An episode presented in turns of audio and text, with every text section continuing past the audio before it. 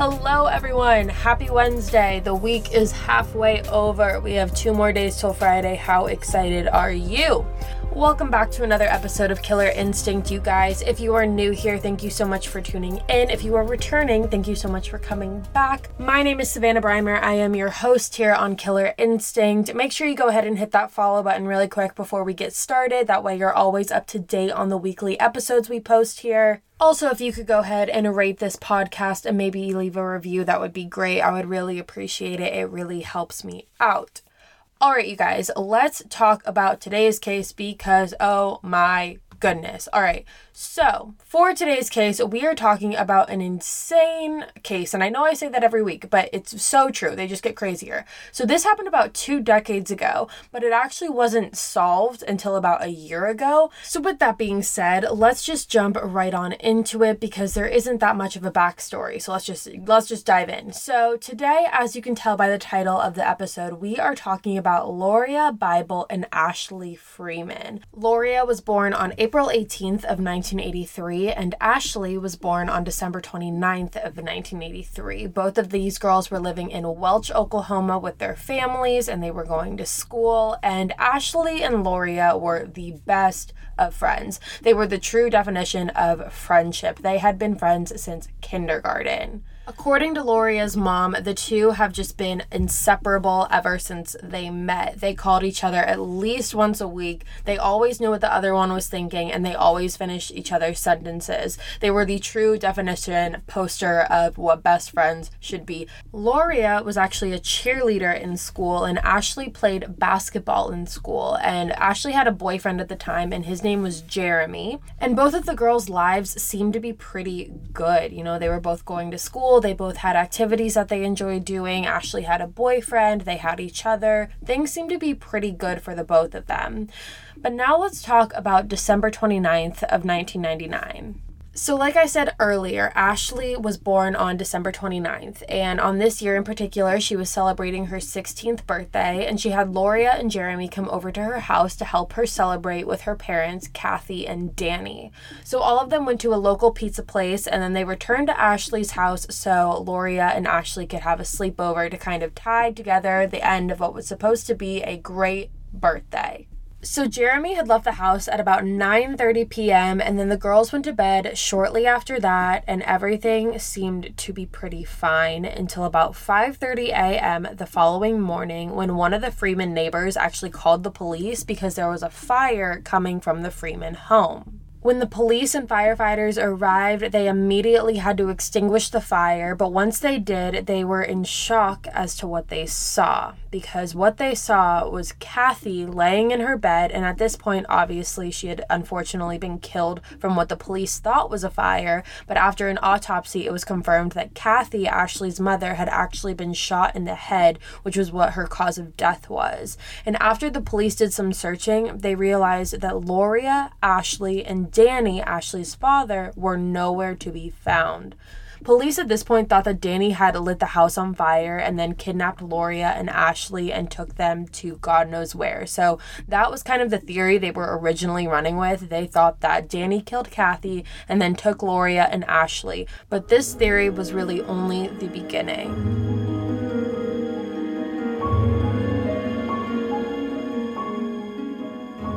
So the following day, Lauria's parents decided that they were going to go to the Freeman's house to see the scene for themselves and do some searching of their own. I could only imagine what they were thinking at this point, you know, thinking that they're just giving their daughter, like letting their daughter go to another sleepover, and in return, their house is on fire, her, their daughter is missing. Like, I can't even imagine that. But once they got there, it took them only minutes to make a huge discovery that completely debunked the police's original theory. After doing the little searching that they did do, they actually came across Danny's body. Now, Danny at this point had been completely deteriorated, and after the autopsy results went through, it was able to determine that similar to Kathy, he had also been shot to death. So, whatever happened, both Danny and Kathy were shot, and then the house was set on fire. That was what the police knew at this point. But even though the police now had Kathy and Danny's body, they still didn't have Lauria and Ashley. So they were just completely confused as to what could possibly happen. Because now their theory of Danny being responsible for all of this goes completely out the window. So now they're back to square one. So investigators started doing some more digging into what was left of the home, hoping that something else would pop up. And fortunately for them, something did. In the home, they found Lauria's purse, which had her driver's license in it, as well as $200 inside of it. So having found Lauria's purse really pushed the authorities to believe that Lauria did not leave the home willingly, because if she would have left willingly, she probably would have at least grabbed the money, like $200. Like if you're going off on your own. Like, let's say her plan was to run away and start a new life and whatever. Like, you would grab the $200, you know, because why? You It would help you. You would grab it. But finding that purse also ruled out a robbery with the money that was found because obviously, if there was a robbery, they would have taken the money. So, when police were initially starting their investigation on this, they really didn't know where to begin as far as suspects or leads or people of interest. They had none of that. But not too long after the murders, Dwayne, who was actually Danny's brother, came forward and said about three months before this had all happened that Danny told him that if anything were to ever to happen to him, to look at the Craig County Sheriff's Department, which at this time, this was the department that was working on this case case. So this kind of added a really weird element to all of this. And Danny had a reason for this. This was because Danny had a son, and his son was named Shane. And Shane was actually shot and killed by a deputy officer after he stole a truck and a neighbor's gun. So the shooting was actually ruled justifiable because Shane was committing a crime, but Danny was not having it and he was actually planning on filing a wrongful death lawsuit. So he kind of thought that the department was going to have some vendetta out against him and told Dwayne that if anything were to happen to him, to look at them because he was planning on suing them basically. So, because of this, the department decided that it was best if they removed themselves from this investigation, which led the Oklahoma State Bureau of Investigation to take over. And the sheriff's officer was looked into a little bit, but he was eventually ruled out. And he had taken a polygraph test and passed. And after some questioning, police just realized and kind of came to the conclusion that this officer was not involved in the murder and disappearance of this family. So police ended up dabbling into the theory that Danny was a drug trafficker. And they thought that maybe he had a run in with the wrong people, like a drug deal gone bad. Police just theorized that it would have been a lot easier for them to kind of, in lack of a better term, get the job done right then and there. There were actually two convicted killers who came forward and confessed to murdering Lauria and Ashley, and their names are Tommy Lynn Sells and Jeremy Jones. They both confessed to murdering the girls, but they actually both ended up recanting their statements, and police were searching everywhere. They were searching in lakes, in mines, and they extended their well over state lines at this point, but they weren't finding the girls anywhere. They were having zero luck. But then there was a break. Okay, we're going to take a short break, but we will be right back with more of the Killer Instinct podcast. Imagine an app designed to make you use it less. Seems a little counterproductive, right? Well, Apartments.com's instant alert feature works exactly that way. Instead of scanning rental listings a million times a day, simply set and forget your search to whatever you're looking for in a place and let Apartments.com do the rest. From pet friendly apartments to balconies to in unit ACs, Apartments.com's powerful search tools let you know when the perfect combination of features you're seeking is listed. So you don't have to power through rental descriptions one by one. With more rental listings than anywhere else, Apartments Apartments.com's instant alerts mean that you can spend less time looking for the perfect place and more time on just doing you. Apartments.com, the place to find a place. All right, you guys, welcome back. So, this case went on for a while with no new leads, no new anything. Police weren't really getting any luck with anything that they were doing, and it kind of went cold after a while because of that, which was really upsetting and frustrating to the families and everyone involved in this case. But then in December of 2017, there were new investigators on this case, which allowed for a fresh set of eyes, which, in my opinion, is always a good idea. And these investigators actually made a huge discovery. So, the investigators investigators went back to the original files of this case and the original files of the investigation, and they discovered some notes inside of a box that had been apparently lost for all of these years. I don't know how they got lost, I don't know why they got lost, but they were lost for apparently a decent period of time. And then when these new investigators came to reopen the case, they found these original notes, which was huge for them. And these notes helped the investigators follow up on some old leads, and actually, it led to an arrest. On April 23rd of 2018, which was just five days after what would have been Lauria's 35th birthday, Ronnie Dean Busick was arrested and charged with the murders of Lauria, Ashley, Danny, and Kathy, as well as kidnapping and arson of the Freeman's home. There were also two other suspects named Warren Welch and David Pennington, but both Warren and David had died before they could be arrested, unfortunately. Not unfortunately that they died, but unfortunately it had to be before they were arrested. I'm sure, as you can tell, none of these men had clean records. They all had been known for drug use and things like that. And when the police started looking into this case and when they started looking more into these three men in particular, they were able to figure out and kind of come up with the idea that Warren Welch was pretty much the mastermind behind this entire thing, and that David and Ronnie were kind of like his backups and his sidekicks and were kind of there to help him get the job done. But Warren was more so the leader of the group. So now I want to take a second to talk about why it took almost two decades for the police to piece this together because I'm about to tell you guys some things that you were going to be like, why did it take so long? So after the new investigators found this box of original notes from the case, they ended up tracking down one of the original investigators who was first placed on this case. And his name is Tom Pryor. And they tracked down Tom in hopes that he could help them with any original files that they may be missing. And when they got to see Tom, Tom actually didn't have any files, unfortunately, but he did have a much more damning piece of evidence. Tom Pryor actually had an insurance card. Now, that might not seem like anything special right now, but this insurance card was found at the original crime scene and it belonged to Warren Welch's girlfriend, which what like okay, like this completely places him at the crime scene, but besides that, this was Warren Welch's girlfriend's insurance card. Warren Welch's girlfriend's insurance card, and Warren would sometimes drive his girlfriend's car, and this insurance card places him directly at the crime scene.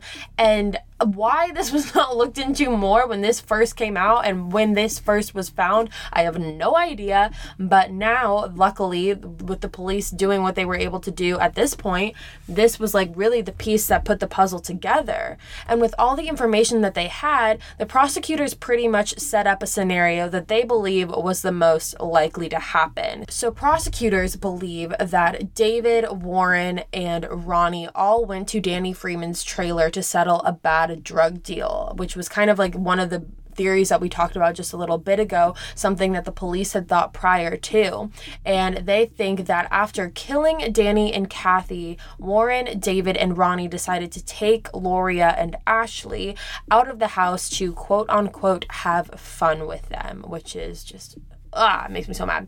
So, according to people who knew David, Warren, and Ronnie, um, well, here's the funny thing about them. They committed this and they had no problem telling people that they did. They actually kind of bragged about it to some people that they knew. They bragged about raping them, they bragged about murdering them, they bragged that no one had ever figured out it was them yet. And so people who knew these monsters actually came forward after a while and told investigators that all three of them used to brag about raping and murdering the girls and they actually actually told them that they strangled them to death after a matter of days, and then they ended up throwing them and disposing of their body into a pit one of Warren Welch's girlfriends, and I couldn't figure out if this was the same girlfriend that I had mentioned prior, but she said that she had actually lived with Warren following the months of the disappearance and murder of the girls. And according to her, she said that Warren had decorated the walls of his trailer with missing posters of the girls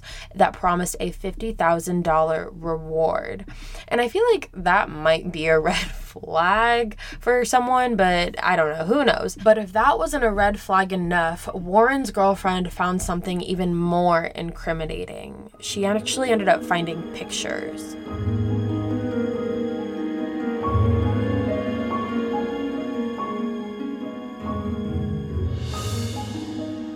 So, not long after the murders, Warren was actually arrested for domestic violence on his girlfriend, and she chose to stay with him, which is a different conversation for a different time. But while he was in jail and she was at their home that they shared, she found a leather briefcase that she hadn't seen before. So, she decided to open up this briefcase and she ended up finding Polaroid pictures that she says she is 100% certain were the same girls in the reward posters that Warren hung up on their trailer walls. And in one of the pictures, she says that she actually recognized one of the beds as being the same bed that's in her bedroom that her and Warren shared.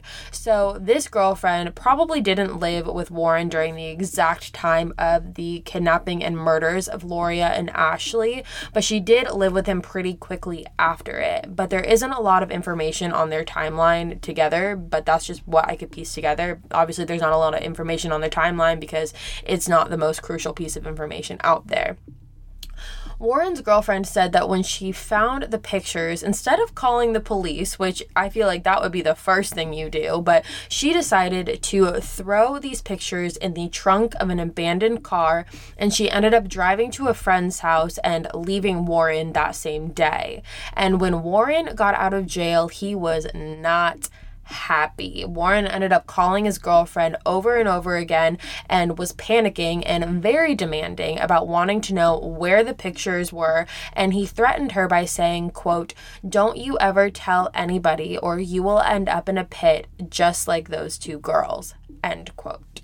Other people who knew Ronnie, Warren, and David said that all three of them would try and show off and like brag about the Polaroid pictures of the crime. They would shove it in their face and say, Here, look, almost in the way that they were proud of the images they took and they were proud of the torture that they put these girls through.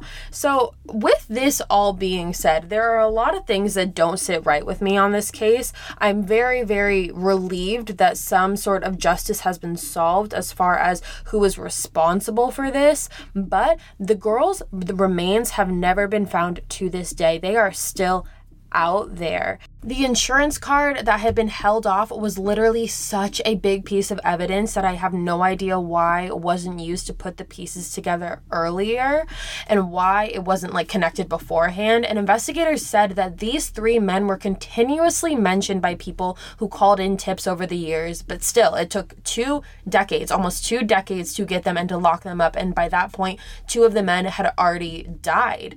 And that's what's so frustrating is that those two men will never be brought to justice. I do want to talk about Lauria's family for a second because they have been so incredibly strong throughout this entire process. I have, like, I can't even imagine how grueling it is on them. But when Ronnie was arrested, he actually requested to speak with Lauria's mother.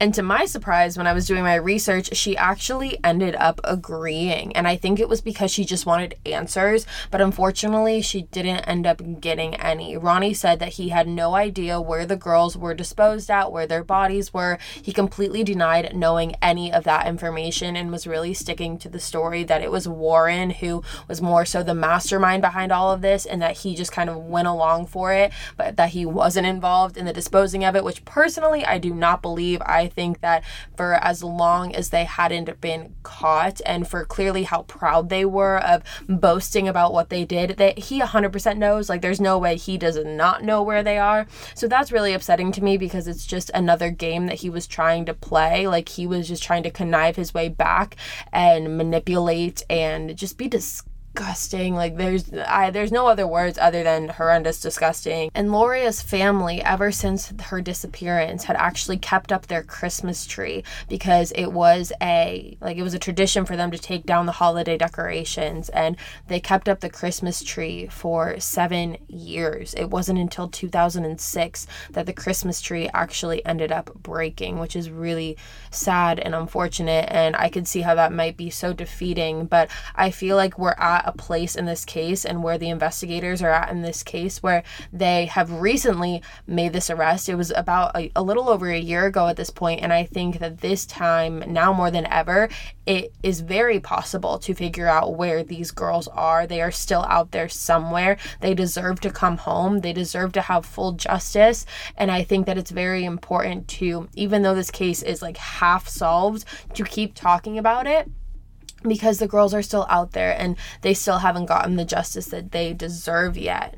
The police work in this case really frustrates me because, like I mentioned earlier, it was two decades with tons of clues. You know, I would understand if there was no evidence, if there was nothing, but to know that there was a literal insurance card of Warren's girlfriend at the crime scene, as well as so many people calling in tips saying that these three guys are mm, like sketchy and weird and they should be checked out, and why that connection wasn't made, it really irritates me and it just really doesn't sit right with me at all because I feel like this could have been solved a lot quicker. And if it was solved a lot quicker, maybe they would have been able to find the girls a lot quicker. Like if they would have been able to get to all three men before Warren and David had died, like I feel like it would have been easier to get them to crack, you know? But that is just my opinion. I just hope through all of this, this is just spreading the word on this case. I had never heard of it, and it's such a crazy case. Like, I cannot believe I had never heard of it up until a couple weeks ago. And in doing my research, it just baffles me more and more the deeper I look into it.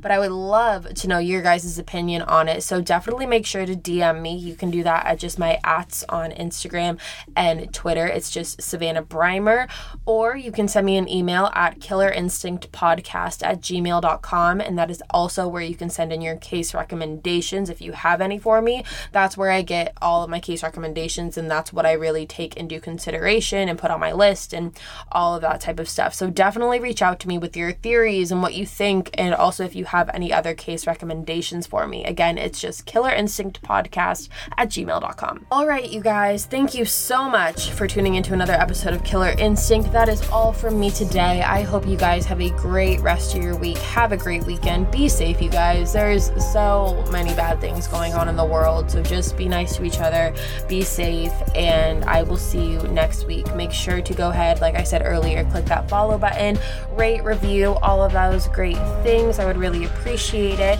And with that being said, that is all from me today, you guys. Thank you so much for listening to another very, very, very important story.